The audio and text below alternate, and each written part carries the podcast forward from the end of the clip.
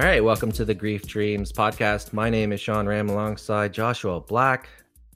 Josh, what's going on?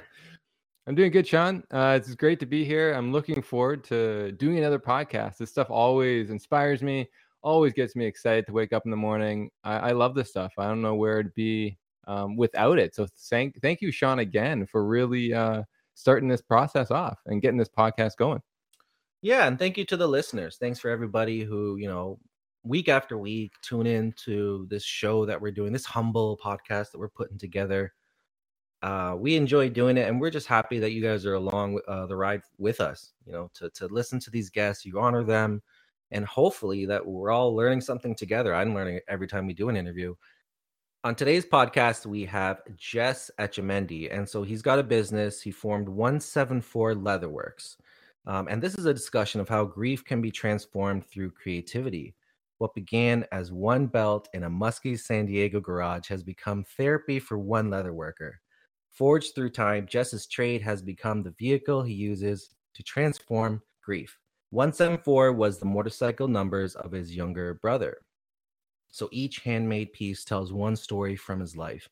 Jess's mission is for the world to look past his brother's addiction to see a kid who passionately loved living and desired adventure. Jess, welcome to the podcast. Thanks, guys. You know, it's it's interesting because I look at your Instagram and all the stuff you're doing, the leather stuff. I'm like, I'm so curious in that. And so you're the first person that has come on to talk leather.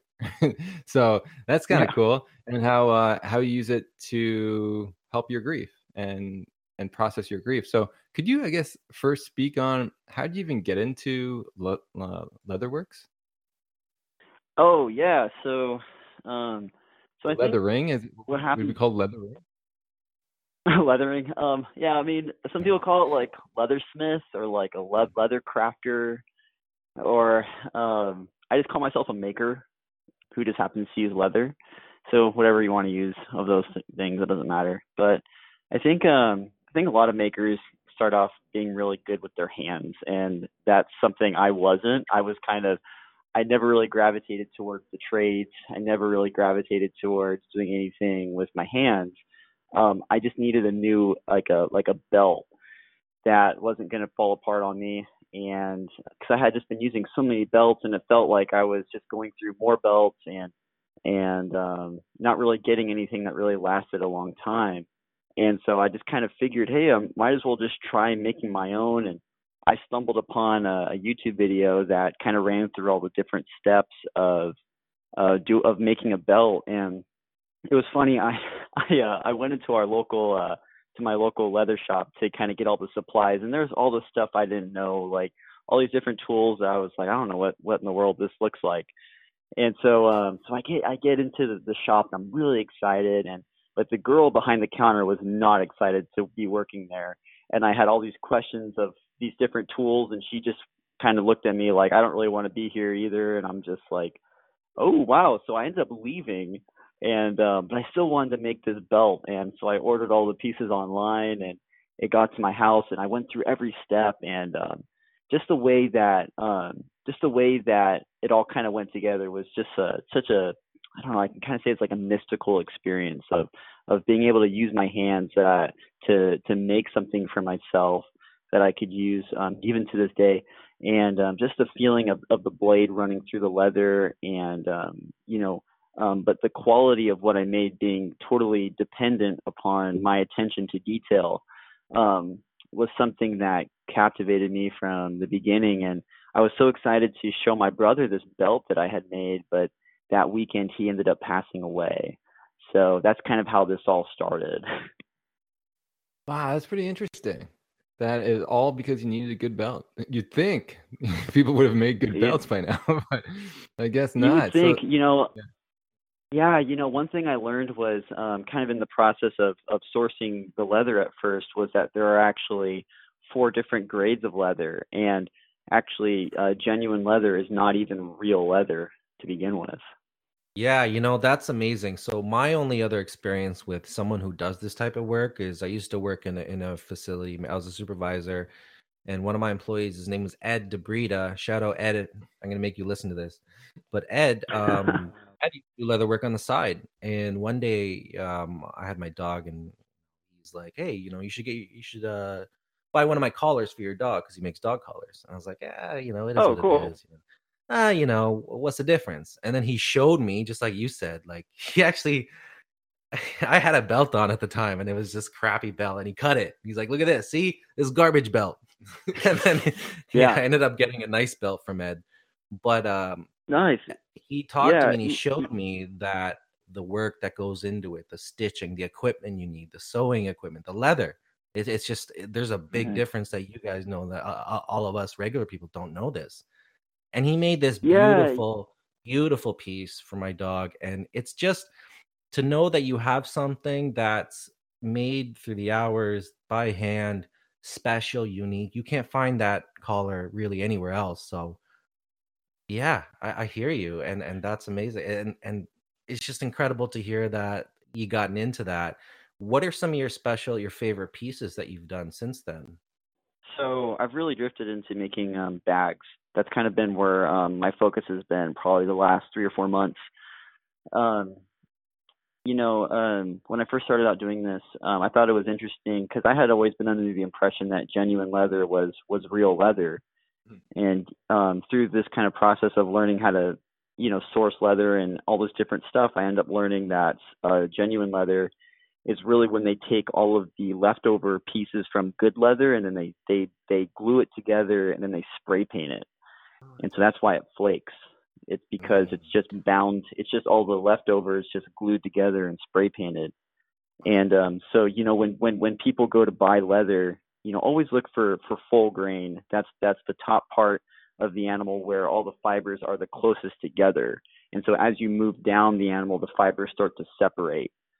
So, you know, when you buy full grain, the fibers are as tight as they can possibly be so that when you wear that specific piece, um, you know, it, it, it'll hold up. Um, but when you start with genuine leather, the fibers are almost already separated. Um, but yeah, I would say for the past three or four months, of, I've been really passionate about developing a bag line because my life is just, I'm always on the go. I'm always you know, I, I travel a lot for work and um I travel a lot on the weekends as well. And um so right now I'm in the process of developing my first backpack that will actually I'm gonna build that on Friday. And um I'm incredibly excited about how that's gonna come out. That's so cool that you're you, there's so many different ideas and you're on a new one right now. Um, right when you're on the podcast. I'm curious. Yeah. So why why go Yeah. backpack? Is that like a there's a need? Are people saying, or is it just because you want one, like for your travel? You know, I've just um yeah, you know, I stopped I stopped worrying about what I would produce when I stopped worrying about what people would think about my line.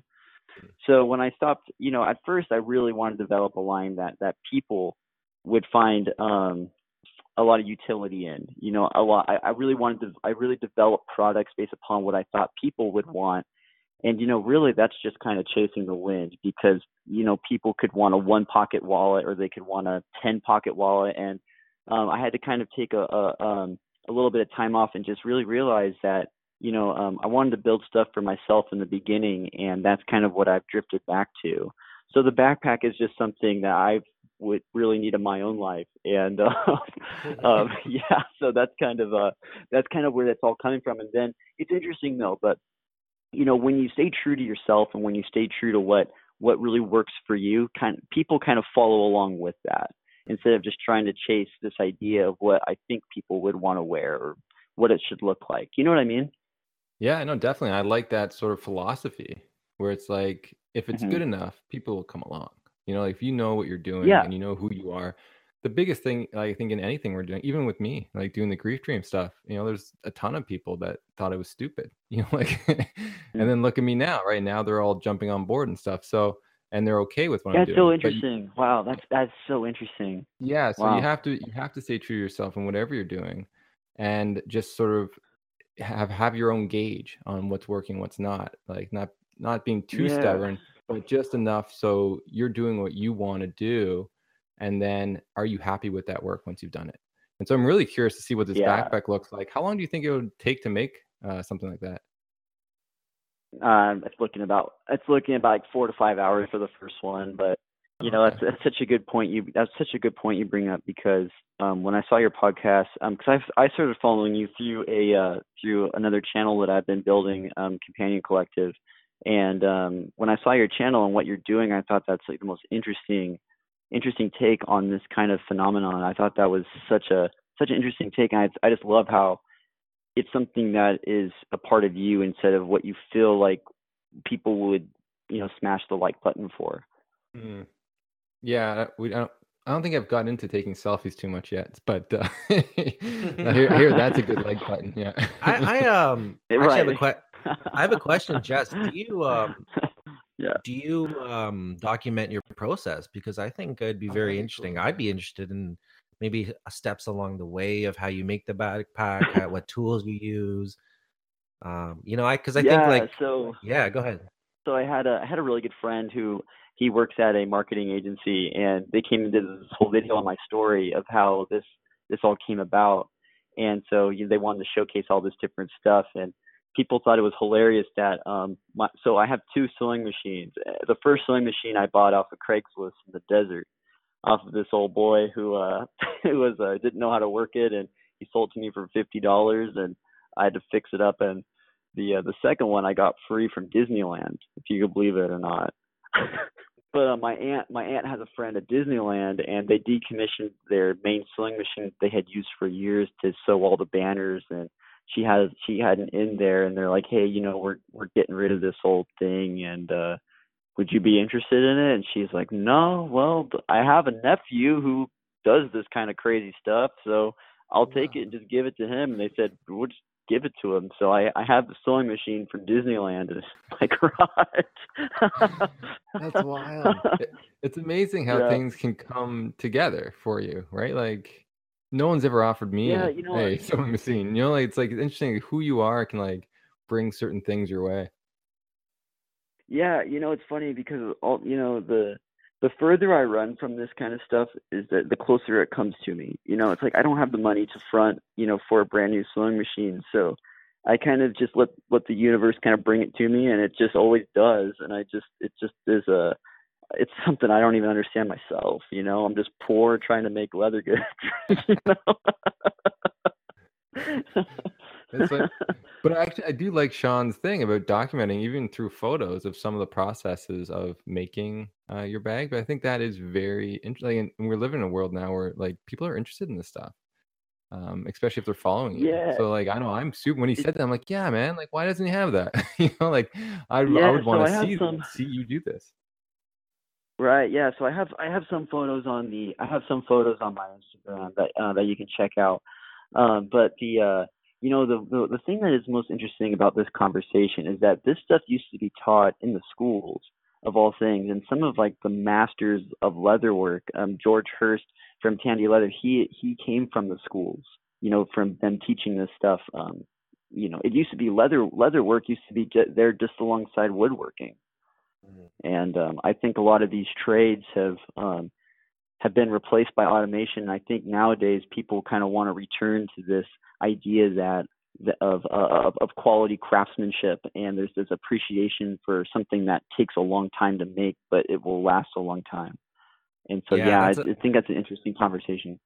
That's a great point, and I think that we are turning the, you know, we've been turning the corner for a while on that, away from uh, kind of the mass uh, mass manufacturing of goods and services like you know mass you know regular uh, genuine leather belts you can get from Walmart and whatnot that are ten dollars each. Yeah, the the stuff at Walmart they even just branded as man-made material. It's not even. Mm. I don't even know. It's not even. It's not even leather. It's not. I don't even know what it is.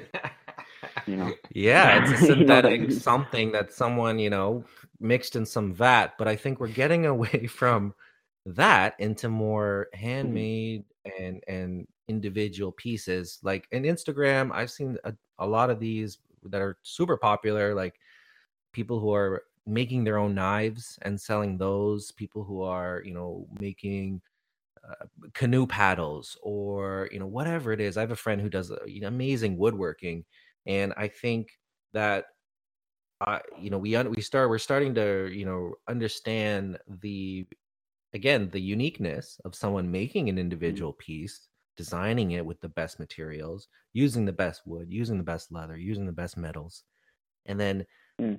now finding value in that piece and wanting to purchase it and bring it home so we can use it Mm. every day and and look at look down at the knife or look down at her belt and be like man this is an awesome belt this meant something this means something to me this isn't something i'm going to Mm. throw away next year because it's going to rip and i'll just get another one it's something that you know and that actually and and just you know my last point on that is i think that's anti uh, consumerism because i think your product will last 10 years your product will last longer than that so you're actually you're stopping people from having to buy more stuff because you know you have a Mm. belt or you have a bag that's going to last a long time Mm. i don't know that's my idea Right. You know, it's a it's an interesting point because, you know, when I go to make something or when I put something into production, even though I might not design it for, I don't design it based upon what I think is the best utility for someone. I um, I I look at every product and I'm like, is this the absolute best that I can do for my customers? Like, did I go to every length? Have I covered every base here to make sure that they are they are getting something that they can have for the rest of their lives and and you know people have asked me like what's your what's your goal in this like is it to make a sa- yeah i've had people ask me some crazy stuff like you know is this is the goal here to make a saddle? Like what's the is it the goal here to make a backpack? And i tell them that's not like you're missing the point. Like the point of the reason what i do is because i want someone's kid to have one of my pieces someday. Like i want i want a man to give his son something that i made. And for that to last that long um that's the point here. Like that's the mission. So yeah so everything's made with this idea of like did i go to every length to make sure that this is gonna make that trip? So you know. That's cool. I, yeah, I could only imagine what people have asked you along the way on uh, you know, oh what man you're I doing. can't i can't bring it up on here that's for sure. Yeah yeah, but you, I you, won't yeah, go into you- there. you said it you know you said it. Like i said like you know i have a custom um, dog collar for my, dog and but i also have like a, a leather leash and Mm. you know it's special. It's something that i'm gonna have with me for forever and and and it i rely on those pieces. That leather leash is dependable. It's it's it's just a beautiful it's got a it, it ages well you know it's stre- it doesn't Mm. stretch too much. You know like you start to notice these things when you have these leather pieces and and, and they develop a, a character of their own. So i feel you Yeah, like So- one of the things I love the most is when people are like, "Wow, you made this for me. Like this is something that you you thought out and this took you time." And um yeah, not everyone's like that. Not every customer really appreciates that, but the ones that do, like that's that's the nectar of this. Like that's the sweetness of Mm. handmade industry. yeah man Well, that's pretty sweet, yeah. Because there's certain people that really like just talking to you. I'm like, man, I need to get some genuine leather, like like fine grade. What is it called? Fine grade?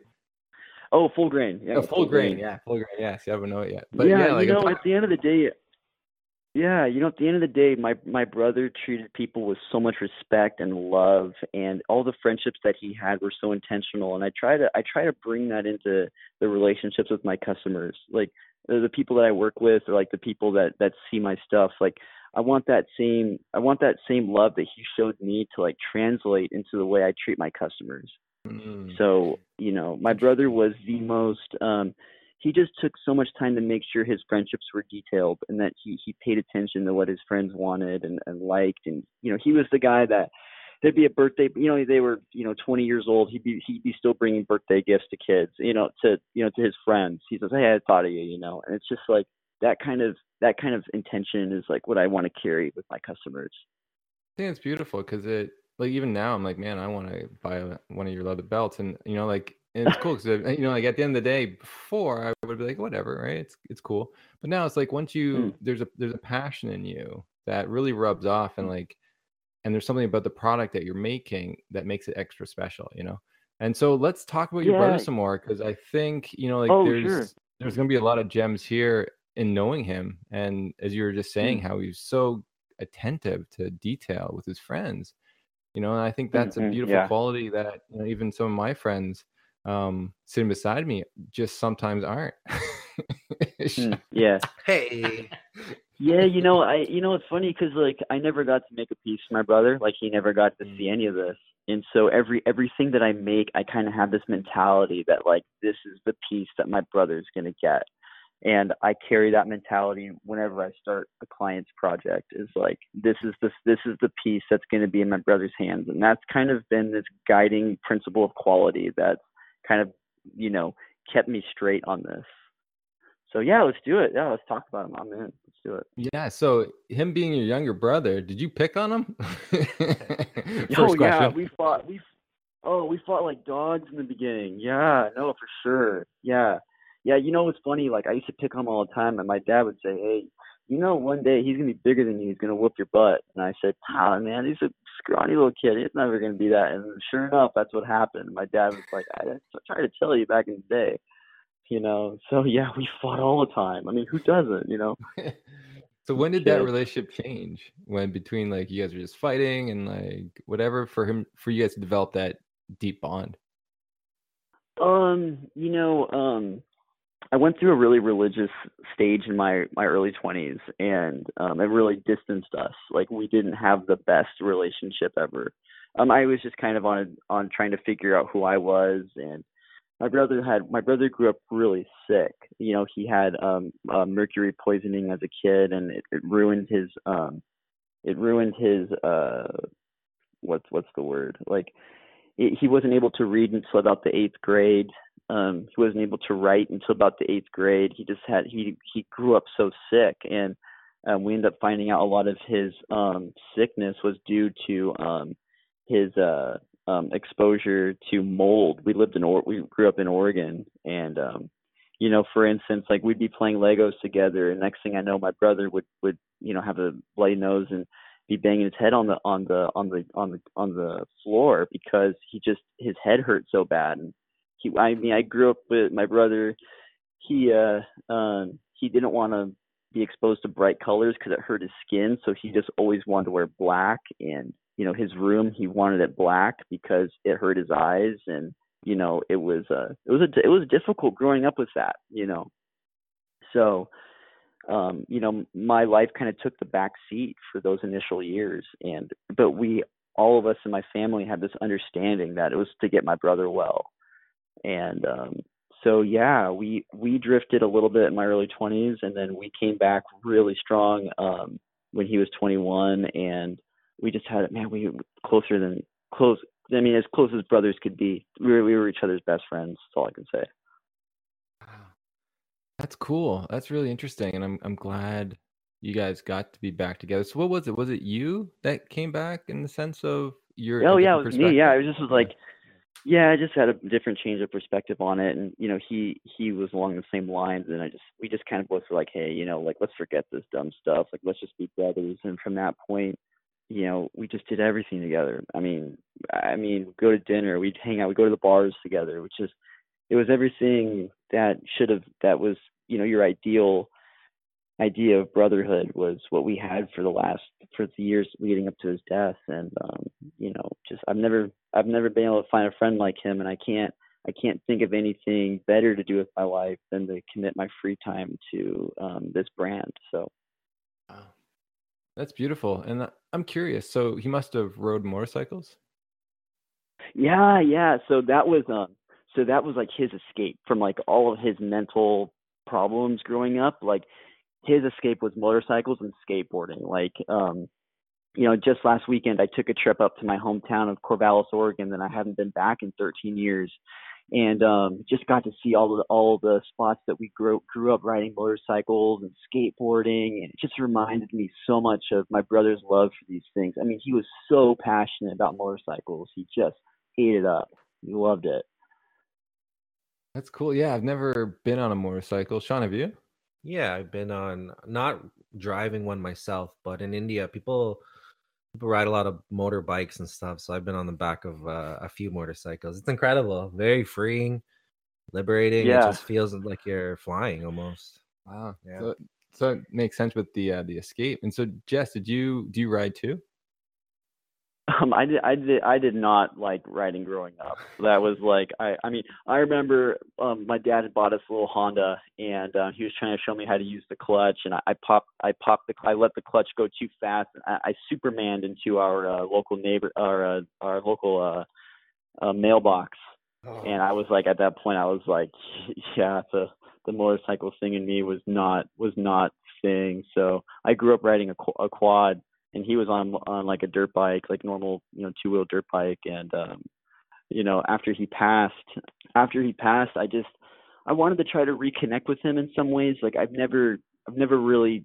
Some people kind of report feeling close to their loved ones when they pass. I, that wasn't really my experience, and um, I kind of figured I I thought I'd tap into something that my brother really loved, and so I bought a little Honda street street bike, which my brother would not have been okay with, and even though it scares me to death, whenever I'm on my bike, I I I just feel a closeness to my brother through his love for motorcycles. That's actually so interesting. How you hear that with music and other things like pictures and you know clothes. Why not like a motor vehicle? That's so that's so cool. And it's nice that you can have that where when you're driving, you like you almost feel him. I guess you say present in, in a sense because you're like you're embodying something that he wouldn't ride himself, but he'd be mm. proud that you're riding something like that. Yeah, I was super against it myself. So to be riding a bike, like, what am I doing? you know, I'm, I'm, I'm out there on the freeway, like, oh man, this is this is this is a little out of my comfort zone. also, you know, you know what's cool though? It's because you're you're still appreciating and enjoying what your brother's essence was. Like that's his essence, you know, obviously that was his essence, you know, skateboarding, motorcycle. Takes a a certain person with with a little bit of a wild side to kind of embrace that. Yeah. And I, I could And that's you know, never been me. yeah. but but through that, like it's it obviously has taught you a little bit. It's kind of like, you know, I don't know, it seems like it's it's touched you in a way and and taught you something a little bit different you know we all got to get yeah, out of you our, know like yeah comforts right? We all got to get out of that and and what better way to maybe jump into your brother's comfort for a little bit? Right like i i remember riding that little that little honda i had out to uh arizona and it was so underpowered on the freeway and i, I didn't think i was going to make it.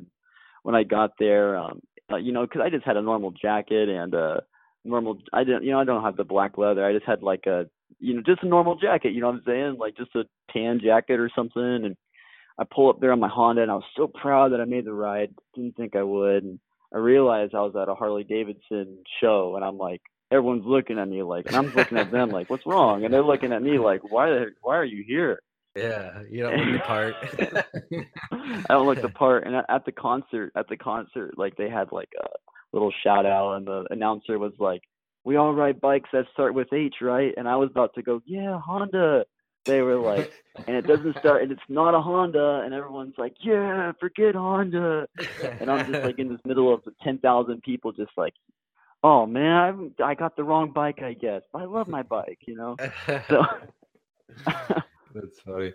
Uh, could you tell us about because uh, you said like the your company is his the motorcycle number is sort of 174 mm. that your brother had so how does how does someone get a motorcycle number? Is he part of a club or something?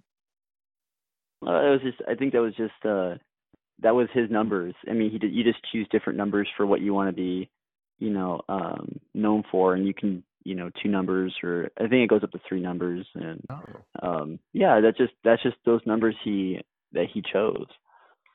So Oh, and just goes on so he just wore the wore it on his vest or something? Yeah, yeah. So he just had a they had like they get jerseys made of it and stuff, and we still have all that in our shop and um yeah. Yeah. So those So that's, that's like he, so that's what he yeah, the numbers for a motorcycle is kind of like a, a, nickname if you just trying to make sense. Yeah, it's kind of like a nickname, I guess. Oh, okay. That's awesome. I, yeah. I, you know, yeah, I think that they he just chose those numbers and um you know that's uh that's what he went with. So. Did you ever ask him what why those numbers? You know, he, for a long time he was 316, and um, he switched over to 174. It, those are just three numbers that I guess worked for him, and I don't really know exactly. That'd be a good question to ask my dad. I got to get on him on that one, but Um, I don't even think he knows is the thing. We he just came up with these three numbers, and Uh-huh. you know, it was like, okay, we're he switched. I mean, I guess it's not a big deal for them to switch, so it's it didn't really make a didn't change a lot. So yeah, Interesting, interesting. And you mentioned the bio that he suffered from an addiction. You want to talk about that? yeah. So sure, yeah. So um, gr- so I told you guys, growing up, he was really sick, right?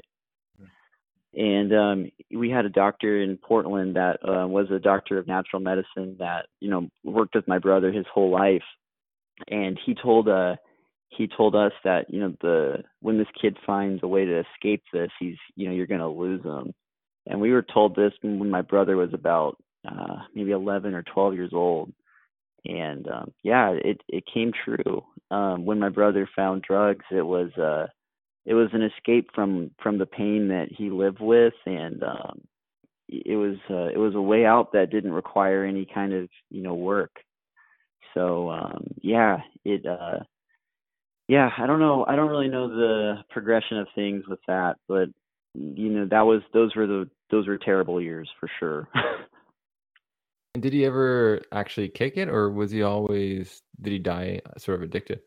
Um, he he had a collarbone. He broke his collarbone riding motorcycles, and unfortunately, um, you know, he was he was exposed to a lot of painkillers um, through that process, and he ended up getting addicted to, uh, you know, those those those drugs. He had kicked he'd kicked the habit for about five or six years when he was racing competitively. Then when he when he broke his collarbone and you know was exposed to those drugs that's where the the the, the addiction started was with the pain was with the pain medication and um yeah so that was uh man i can't that's a that's a rough subject you know what i mean Yeah, but it's all over the media now, especially with the painkillers. Yeah. How you know, like people are getting addicted to this stuff, and and it's yeah the doctors who are prescribing it, and like, what can we do um, about that? You got me. I mean it's just it was the saddest thing to watch my brother go through that because up until that point he had he was sober he was doing great he was racing.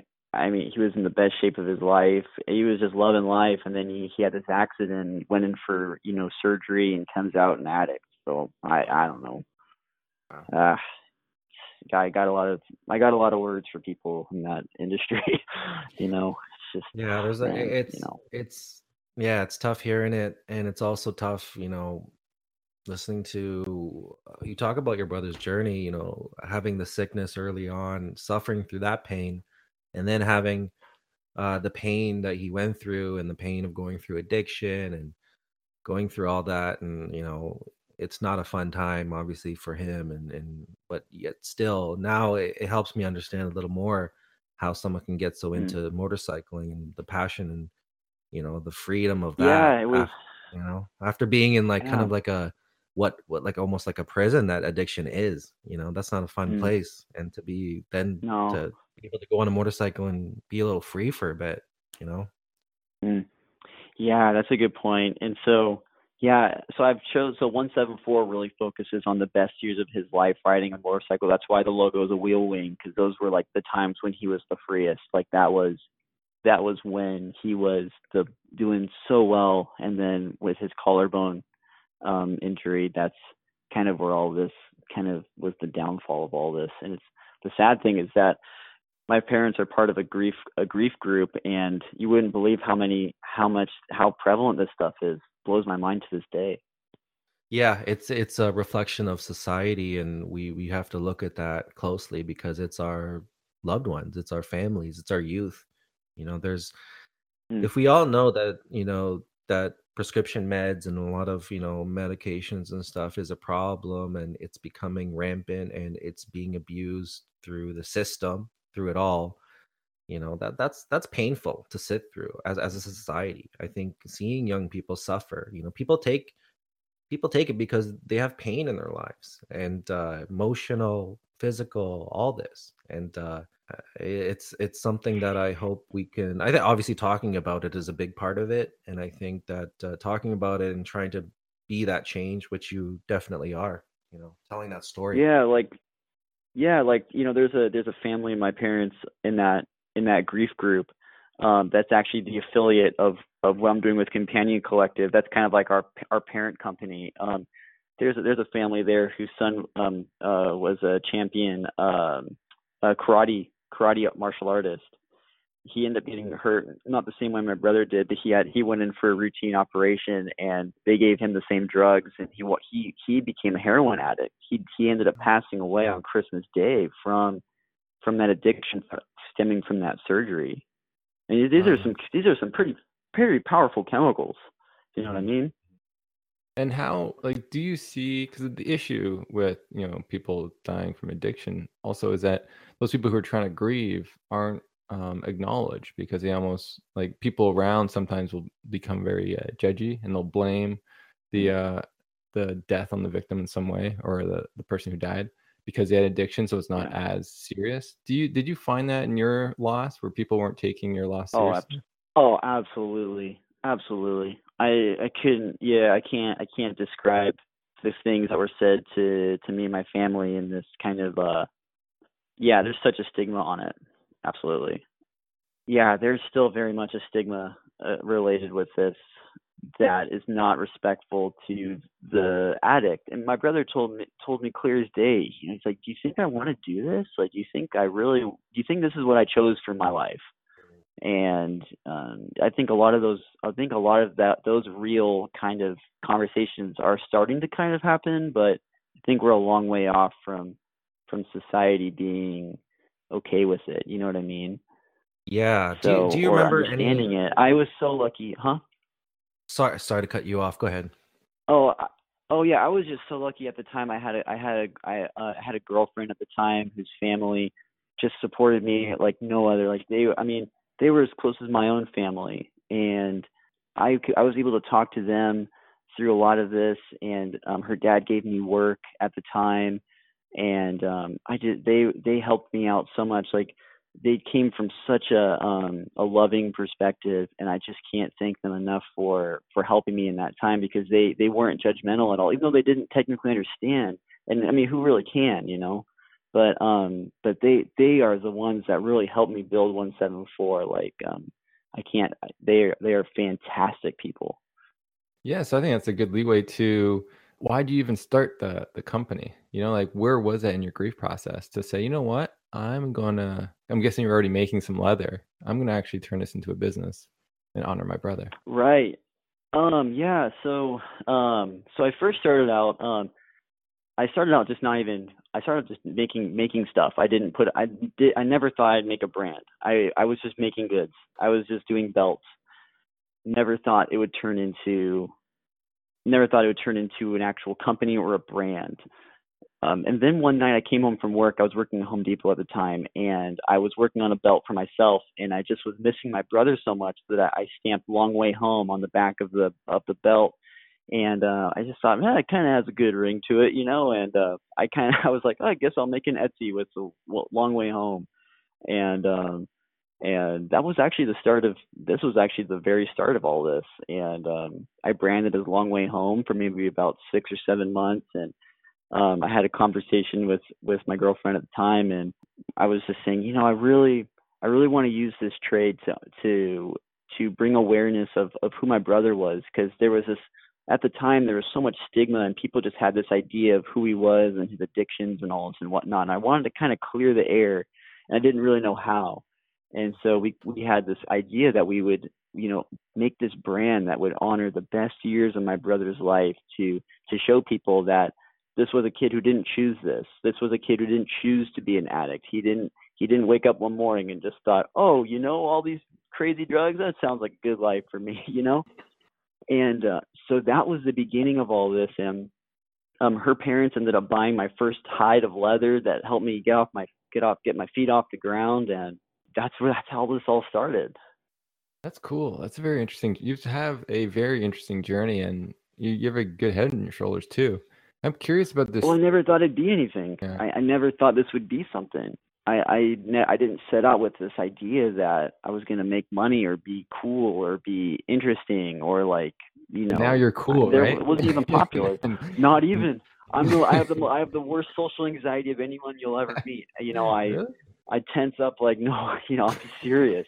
I, I did I did not choose this. I would rather not choose this, you know.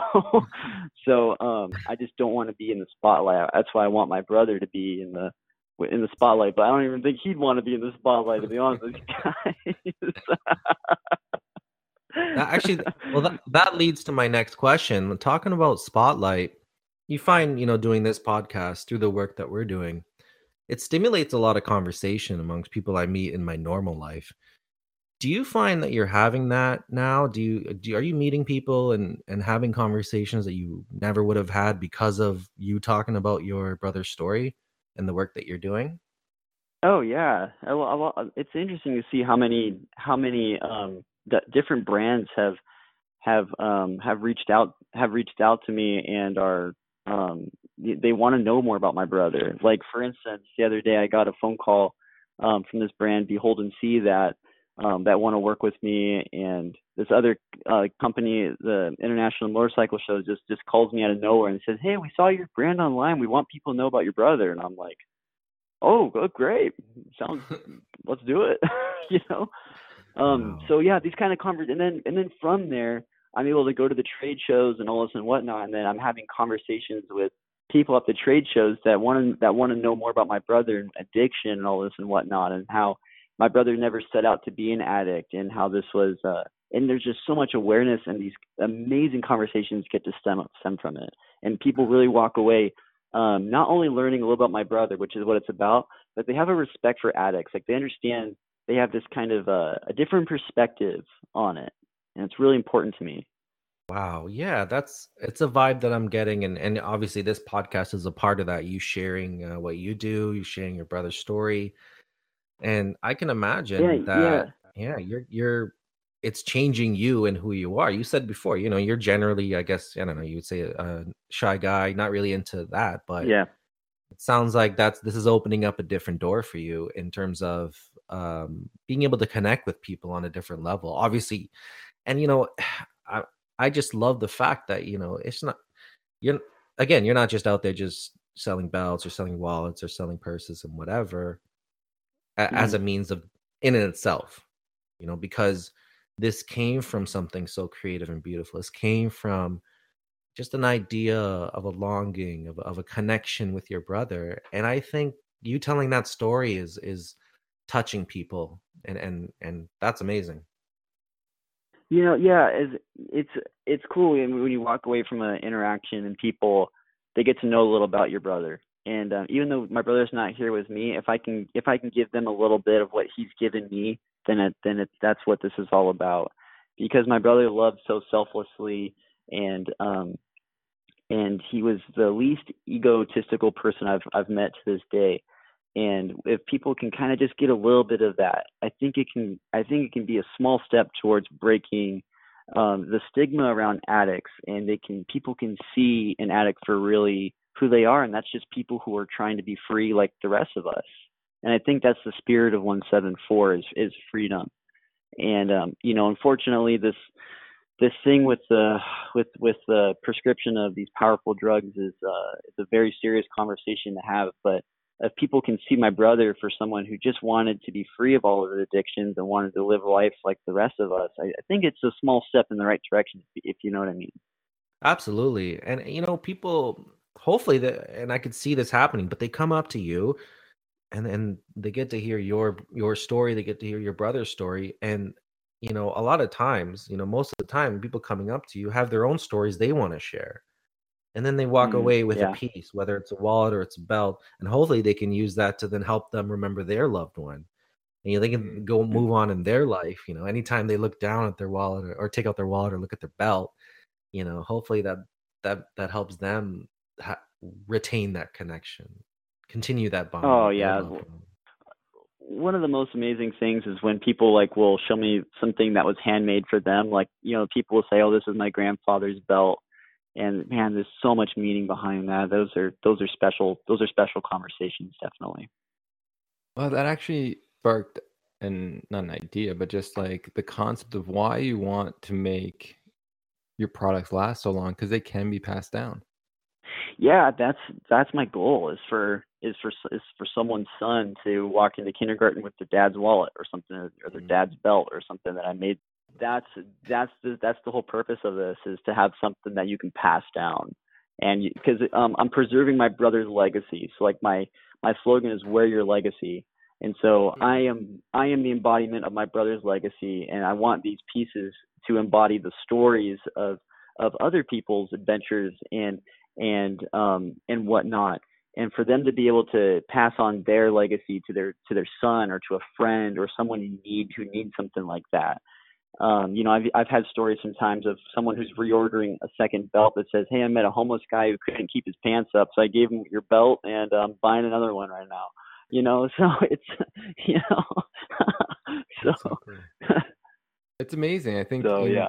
the the connection you're making with people is I think it's such a beautiful a beautiful thing that you wouldn't have been able to do, you know, like it's not only that you're instead of saying you're not only just talking about your brother, but you're connecting with people in the real way. Like it's not about the Mhm. product, it's about the connection of people and who we are. Mhm. And you're giving people a chance to open up um, to you about their loss. I'm guessing that comes up a lot, right? Oh yeah, yeah, it comes up a lot. I mean, um, I've had everything from yeah, I lost. I've I've even met people who've lost their siblings a week the week prior to meeting me, and um, you know, they'll be like, I saw you, I saw your brand on Instagram. I lost my brother last week, and uh, you know, I wanna I wanna order a piece for him or something or something like that, you know. And yeah, it's it's cool to be able to to say, well, you know, if you if you stick to staying responsible for yourself and if, you if you can find a way to be creative you have a you have a good chance of of becoming a better person through this because the likelihood is that you can become worse. Like that's the scary thing. And that's what scares the life out of me is that if i lose control of of being responsible and being um and being solid in my character that i could i could become a worse version of myself. And so that's why i tell people if you can adopt more responsibility and and challenge yourself to be a little creative through this process, you have a good chance of, of becoming a, a better person through this. So Yeah, I can. I, I I feel that, and I think what you've done is you've anchored yourself to something solid, and I think if you start from there, obviously you always got to continue to keep an eye on that because that can move. You know, if you don't right, go back to that anchor of whatever it was, you know, it's it's the passion, it's the love that you have with your brother, and it's it's also like the interest that you have in the work itself, uh, the the attention to detail, the desire to give your customers the best that's all stuff that'll anchor you. But like it's easy. It's easy Mhm. with whatever you do in life and business. We can all get, you know, we go one way or the other. Uh, you know, maybe if I Mhm. pumped out a, lo- a few more wallets and lowered my costs and whatever it is, right? There's all right, yeah. that are constantly tugging at us. You know, the thing I think about grief is that it's uh, especially with um, siblings who've lost their siblings to addiction, is that there's so much pain involved. There's so much high, strong emotions, and there's a lot of people who don't understand. So there's this huge warning that I give a lot of people that I meet is is this pain can can make you a very a person that you don't want to be, and it can anchor you to to negativity faster than it can positivity, and that's why the adoption of responsibility is so important because it will anchor you in in being in your values and in your character and in your integrity and it can make you better but it's, it's you're like you were saying it's a daily reminder it's a daily thing Do you find like talking to these people, it helps ground you? Because for myself, even talking, like if I'm having, I'm in my head, whatever, um, worrying or something, um, when I talk to people and they open about their loss, like that worry goes away. And then after I finish, I'm like, wasn't I just, you know, like, wasn't I worrying before or wasn't I stressed out before? Like, why am I so peaceful right now after this like conversation? And I've always loved that aspect about even the podcast or just talking to random people on the street is like when you have those genuine conversations it actually it, it's benefiting to the like to myself do you find that when you Mm. are hearing these stories it grounds you yeah sometimes yeah sometimes it can remind me of sometimes it can remind me of uh of lessons i need to remind myself you know it's like sometimes i'll tell people this and i'm like yeah you should probably you could add on a little more responsibility yourself you know what i mean so yeah definitely But you know, at the end of the day, though, it's the it's the people that have been there for me is is is the reason I am who I am today. Like I'm like the Blackburn family, like that was my that's my girl's ex girlfriend's family. People like that, like my friend Jeremiah, like people like he's a photographer who's you know just instrumental that have shown me that there are people who who do care and there are people who are willing to suffer alongside you and like those are the people that you should you should keep the closest that's true that's very true i'm glad you had those people in your life to allow you to get to where you are and now you can be that person yeah. for for everyone else that that comes right like life. um yeah. yeah. like um like the blackburn family they own this company called um, universal waste systems and like they his dad i don't know her dad gave me a job, helped me out, get get me back on my feet, and he didn't. It's not like he had. It's not like he had the work. You know, he had too much work. Like he just was like, hey, you know, let me help you out. Gave me a job, and so uh, whenever I can, I try to bring people in. I've done this in the past, where I just bring people in, and I pay them what I can, and just try to try to you know help them learn a little bit about leather work or something. You know. That yeah, that's a beautiful point that you make because you know it's the people that are around you that are your community and to see that your community step up and uh, be there for you and during mm-hmm. this time you made a great point that like you know you wrapped your head around the fact that it's better for you to be around people it's better f- you know and those people were around you they, they helped you and you saw value in that and and that's a great lesson for other people that you know it's important to kind of definitely surround yourself or or hopefully be around people that are caring enough to understand what you're going through because there can be a, a, wide range of emotions. Yeah they can. And i just tell people that when you when you notice people reaching out bring them in. Like don't don't push them out. So i'm curious talking about uh, dreams have you ever had a dream of your brother? If so was he riding a motorcycle? Oh was he riding a motorcycle. That's great. Um you know i'm a um, kind of more of a skeptical, kind of more of a skeptical person these days than I've been in the past. And so I've had one, I've had one dream that was of interest to me. It was about a year after my brother passed. Um, they, uh, I had this dream where I was being escorted by, by, I couldn't tell, I couldn't make out the, the person who was, I was on a tour and there was a person escorting my brother around a, this building and I was I was they weren't able to see me but I could see them. And they're going through different slideshows of things and as I look into the slideshow it's actually actually times in my life that my brother is able to see um, through this person telling him about what's going on in my life. And I, then I end up finding out that it's actually a museum of my life that my brother was walking through and he's being escorted um, by someone I didn't I couldn't recognize, but it was a museum dedicated to my life, and my, and I understood in the dream that my brother was getting the lowdown on, everything about my life, like that he was able to go through different parts of my life in this museum, and there's different different you know kind of like you know works of art in this and whatnot that he's able to see and understand what's going on in my life. It was the only dream I can say that was that I've had of my brother. Wow, that's a very interesting dream, I must say. Glad you're on the podcast. yeah, that's right. Yeah, I like, I wasn't able I wasn't able to make out the tour. I say, like, what are your thoughts on that dream? Like, when you woke up, like, what did you think about it all? I was like, what in the world was that? Because I couldn't tell who the tour guide was. It was just someone walking my brother through all these parts of my life. Like I saw like my I saw like my future marriage, like I saw like all these different parts of my life that my brother was walking through with this tour person and the the, the tour person was just holding my brother's hand um walking him through all this stuff that he wasn't going to be there for, but he under he knew that he he was there. And um it was it was a, it was the craziest dream I've ever had in my life. Oh.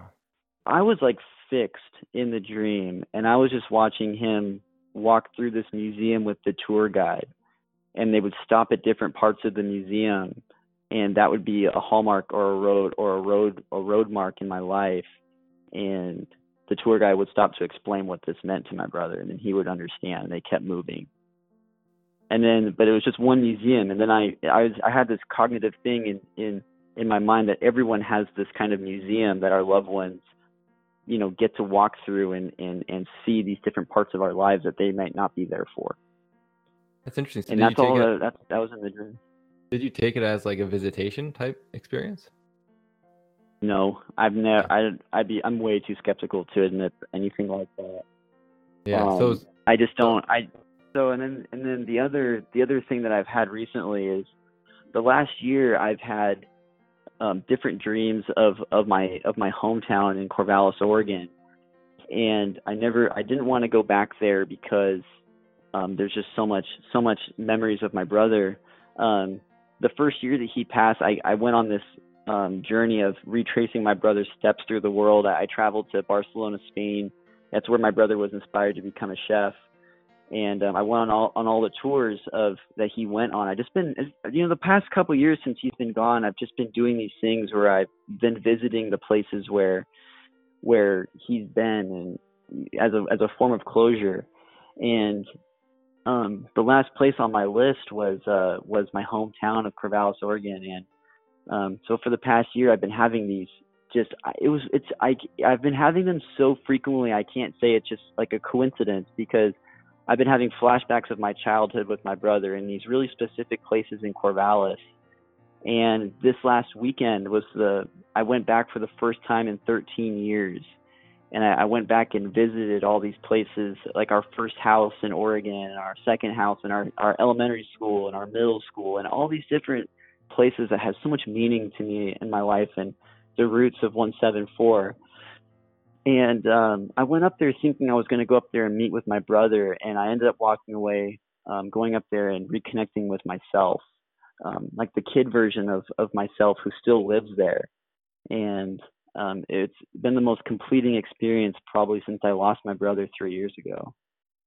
Wow, that's so interesting. So beautiful that so you had that dream, then you sort of followed that dream to the place where Yeah, there's there's a they um, wouldn't stop. I, I'd have them at least three three times a week. I, I just they wouldn't leave me alone, and I kept running from them because I didn't want to go back there because of how much how I knew how much my brother loved Corvallis, and he has a friend up there named uh, Nathan Smith who I have a I have a one of the pieces in my line is named after him. He was my brother's best friend, and I didn't really want to go back because of, of all these memories. And going back this last weekend and going and seeing all those places, um, I didn't really I connected with my brother, but but the most important thing was I went up there and I I reconnected with the kid version of of me, and that's been the like a completing thing in 174 is um I feel like I feel like I've come full circle with it.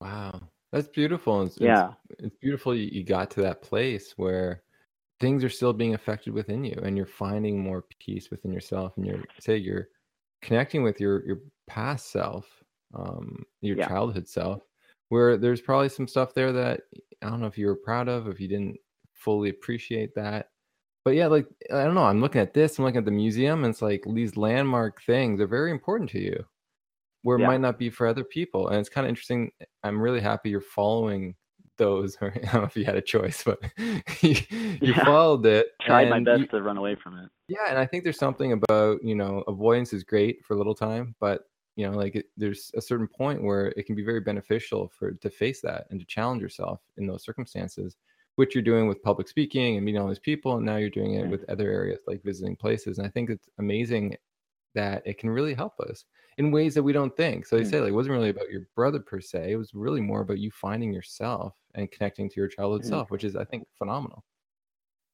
Yeah, and yeah, that's that's yeah. I went and I went and followed that, and um, Nathan was with me the entire way. We went we went and visited everything together, and we we all grew up. He had an older brother, and and then my younger. The four of us were um, inseparable growing up, and um, my brother meant so much to my friend to my friend Nathan, and we went up there and went through all these places together, and we walked away as brothers, and it's uh it was it was uh the I've never done anything like that, like following a dream, you know, a thousand miles to uh to Corvallis, Oregon, you know.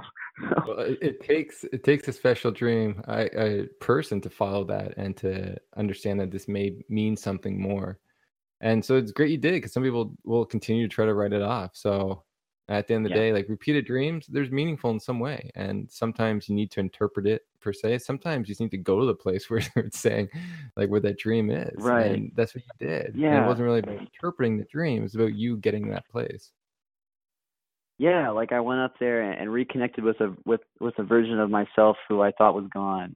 And Mm. I thought that all the pain of losing my brother had drowned out the kid inside of me and I went up there and, and met that met that kid version of myself. And um I feel it's weird, I feel healed. I I Mm. you know, as as skeptical and mystical as I am at the same time, I I feel complete. I feel I feel more of complete a completed version of myself than I than I have the last three years. It's uh it's incredible how, to just to hear you tell that and it just looks it just seems like you've done something that a lot of people actually either maybe don't get a chance to do uh, before they pass or or wish that they could do something like that on their deathbed like uh just hearing i've heard you know lots of different stories of you know like successful you know businessmen you know dying on their deathbed and their one wish is to go back to their childhood home and you know whatever sit under the tree sit under the tree that they lived Right. when you know when they were three you know it's odd but you've actually done this and just to go back to the dream and your brother and he's do he was do he did the same thing like he's in a museum rehashing all these amazing thoughts and memories and and that's what museums Mhm. are they're they're a collection of the embodiment of a society and a culture and so he's gone to this Yeah. museum which is an embodiment of you and then you know timeline whatever you know you move forward you're getting these reoccurring dreams and then you go visit these interesting places in your hometown that that that connection between you know nathan between your brother between you all this uh, it's just it, it makes me just really realize that you know we can't really look at time as linear. You know this is just all it's related and it's connected. It's just not you know i don't know i wouldn't want to look at it from a point of like oh yeah and then he died and this happened this happened you know i don't know this is just Yeah. crazy Yeah, you know, I can't I can't just be a full on um I, I can be a materialist more often than a spiritualist, but there are things like this that I that are are noteworthy. And um I just don't think I'd ever have the strength to do this if I didn't have amazing people like the Blackburn family and and people like Nathan and my friend Jeremiah. Um and even I have another friend named Jake at that marketing company. I don't think I'd be able to to have the strength to do this if it wasn't for that love and encouragement in those initial years. Really, I I give it up to them. It, wasn't strength inside of me. It was it was this love from from these very a very small group of people because most people have moved on and they don't really take notice of my brother or me anymore. And but it's those people in those initial years that I, I all my success is because of them. Well, that's it's it's so kind of you to to shut them out, and but there's also a part of you that also wanted to heal. So don't forget to thank yourself. Oh, absolutely. right? Yeah. Yeah, absolutely. because I know a lot of people where there's people around and they just don't want to, right? They don't want to go there, and that's that's on them, right? Like the people are there, they just don't. It's not their time to go there, and so, but you, for whatever reason, you had the strength to go there, and then do some things that people would say you're crazy for, even making a business dedicated to your brother, right. And so, at the end of the day, there is this sort of kind of wild guy in you that's really following this sort of the voice of the wind, like you're going where where life's taking you. And i think that's that's sort of what your brother embodied. And that's what you're embodying too in a Mhm. sense of trying to figure out how to grieve and try to figure out how to complete yourself while you're living and i think it's cool i think it's amazing that you've got here and you're feeling better than you've ever felt before since his loss and that's a it's a powerful statement and i so i got to give it back to you and just say man like it's amazing who you are and don't forget that because there's something beautiful about you yourself um, that you've cultivated over Yeah. these years. Right. I've just been so thankful. Yeah, right. And it's I just I just resist the, the I resist the spotlight as much as I can. I I'm a- I mean I'm a, I'm an insanely anxious person, and I just don't like um I I'm the first person to to give the credit to. Uh, I mean I just have such a I need to work on that, but like definitely there's definitely something inside me that drove me there for sure. Mm. You went into places that were uncomfortable. You went back home into this. So the, so you know, I, moving forward, I think that that's going to be something that, you know, you're already a pro at it. you went back to your hometown. Well, and you're speaking on it on a podcast Yeah. to the world. Yeah. So, you know, like I don't think you are Yeah. where you used to be. And it's funny how we I sometimes don't think so look, either. Yeah. yeah, we sometimes look back at who we think we are yeah. you know 10 years ago i'm anxious actually you're not as anxious as you once were so who are you now are you still anxious right like so if you compare yourself to 10 years 12 years ago well you're probably not anxious as that right? So then who are you now? And it's to really redefine who you truly are not who you think you are mm. sort of thing yeah. Yeah. Absolutely. Absolutely. So, so I got a uh, our last question as we wrap up the podcast is if you could have a dream of your brother tonight, what kind of dream would you want to have of him? Oh, the reunion, the reunion. Yeah, the I have a photo on my in my phone of of my brother kind of looking out in on a the last photo shoot we got of him looking out, and it's just him looking out, and I just feel like that's going to be the sight that I see when I step into whatever's after this or if there is anything after this, I don't know. But um, you know, that would be the dream. Would be would be that reunion, and I'd uh, that'd be a very sweet dream. Cool. So where would you want it to be?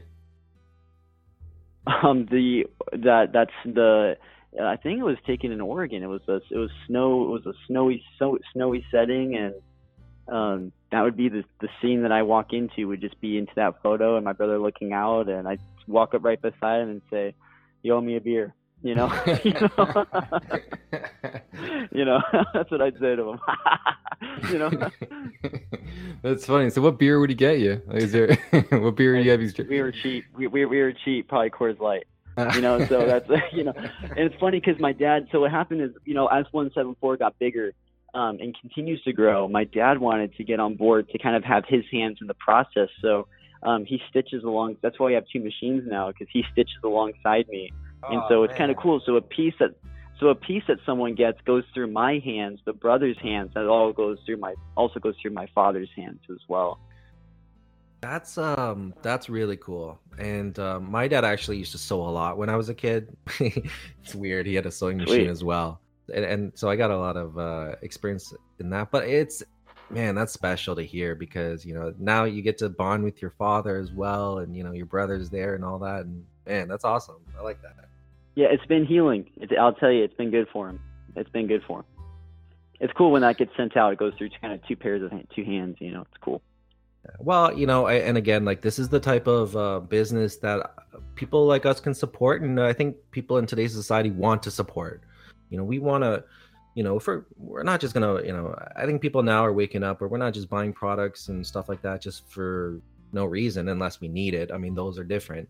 But when it comes mm-hmm. down to special yeah. things like belts and you know things we have around our bodies and you know things we use or presents, you know, I think people want a more holistic type of business to attach themselves to. They, you know, we want we we want to know that, that that business is doing something for the right reasons, and then we feel comfortable buying and products or services from those type of people and you're a prime example of someone who's going to move on and do great things because you know your heart is obviously anchored to the right things like we talked about earlier just anchoring yeah. it to, to those core things and as long as you stick to those uh, that path you know there's going to be a lot of success jesse and and keep sharing yeah. your brothers just you know. sticking to quality that's it and you know when you when you buy something from someone like me that's supporting like a like a family like that's supporting a, a real person you know, it's um yeah, it's, it's a it's I couldn't agree more with that.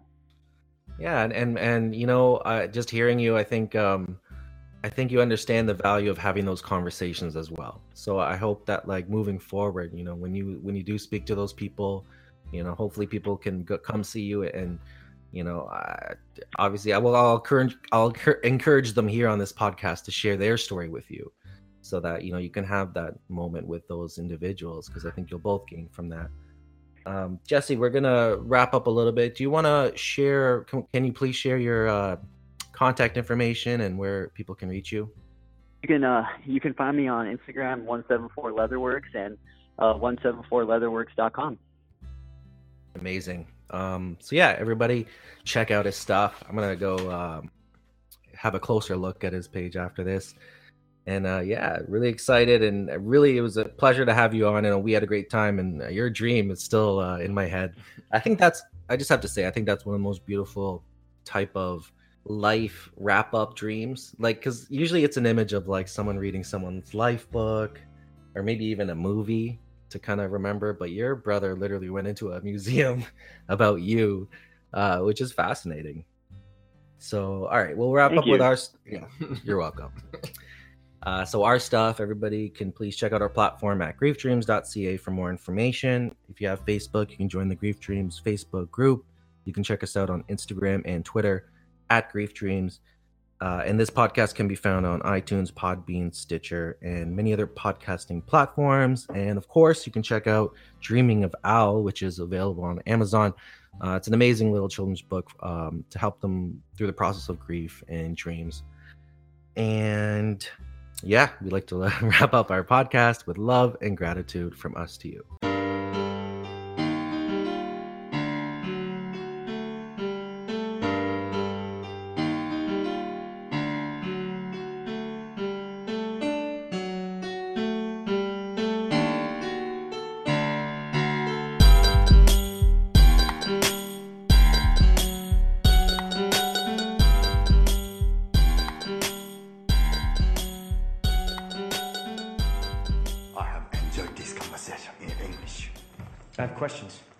Have introduced myself. You have introduced yourself. This is a very good conversation.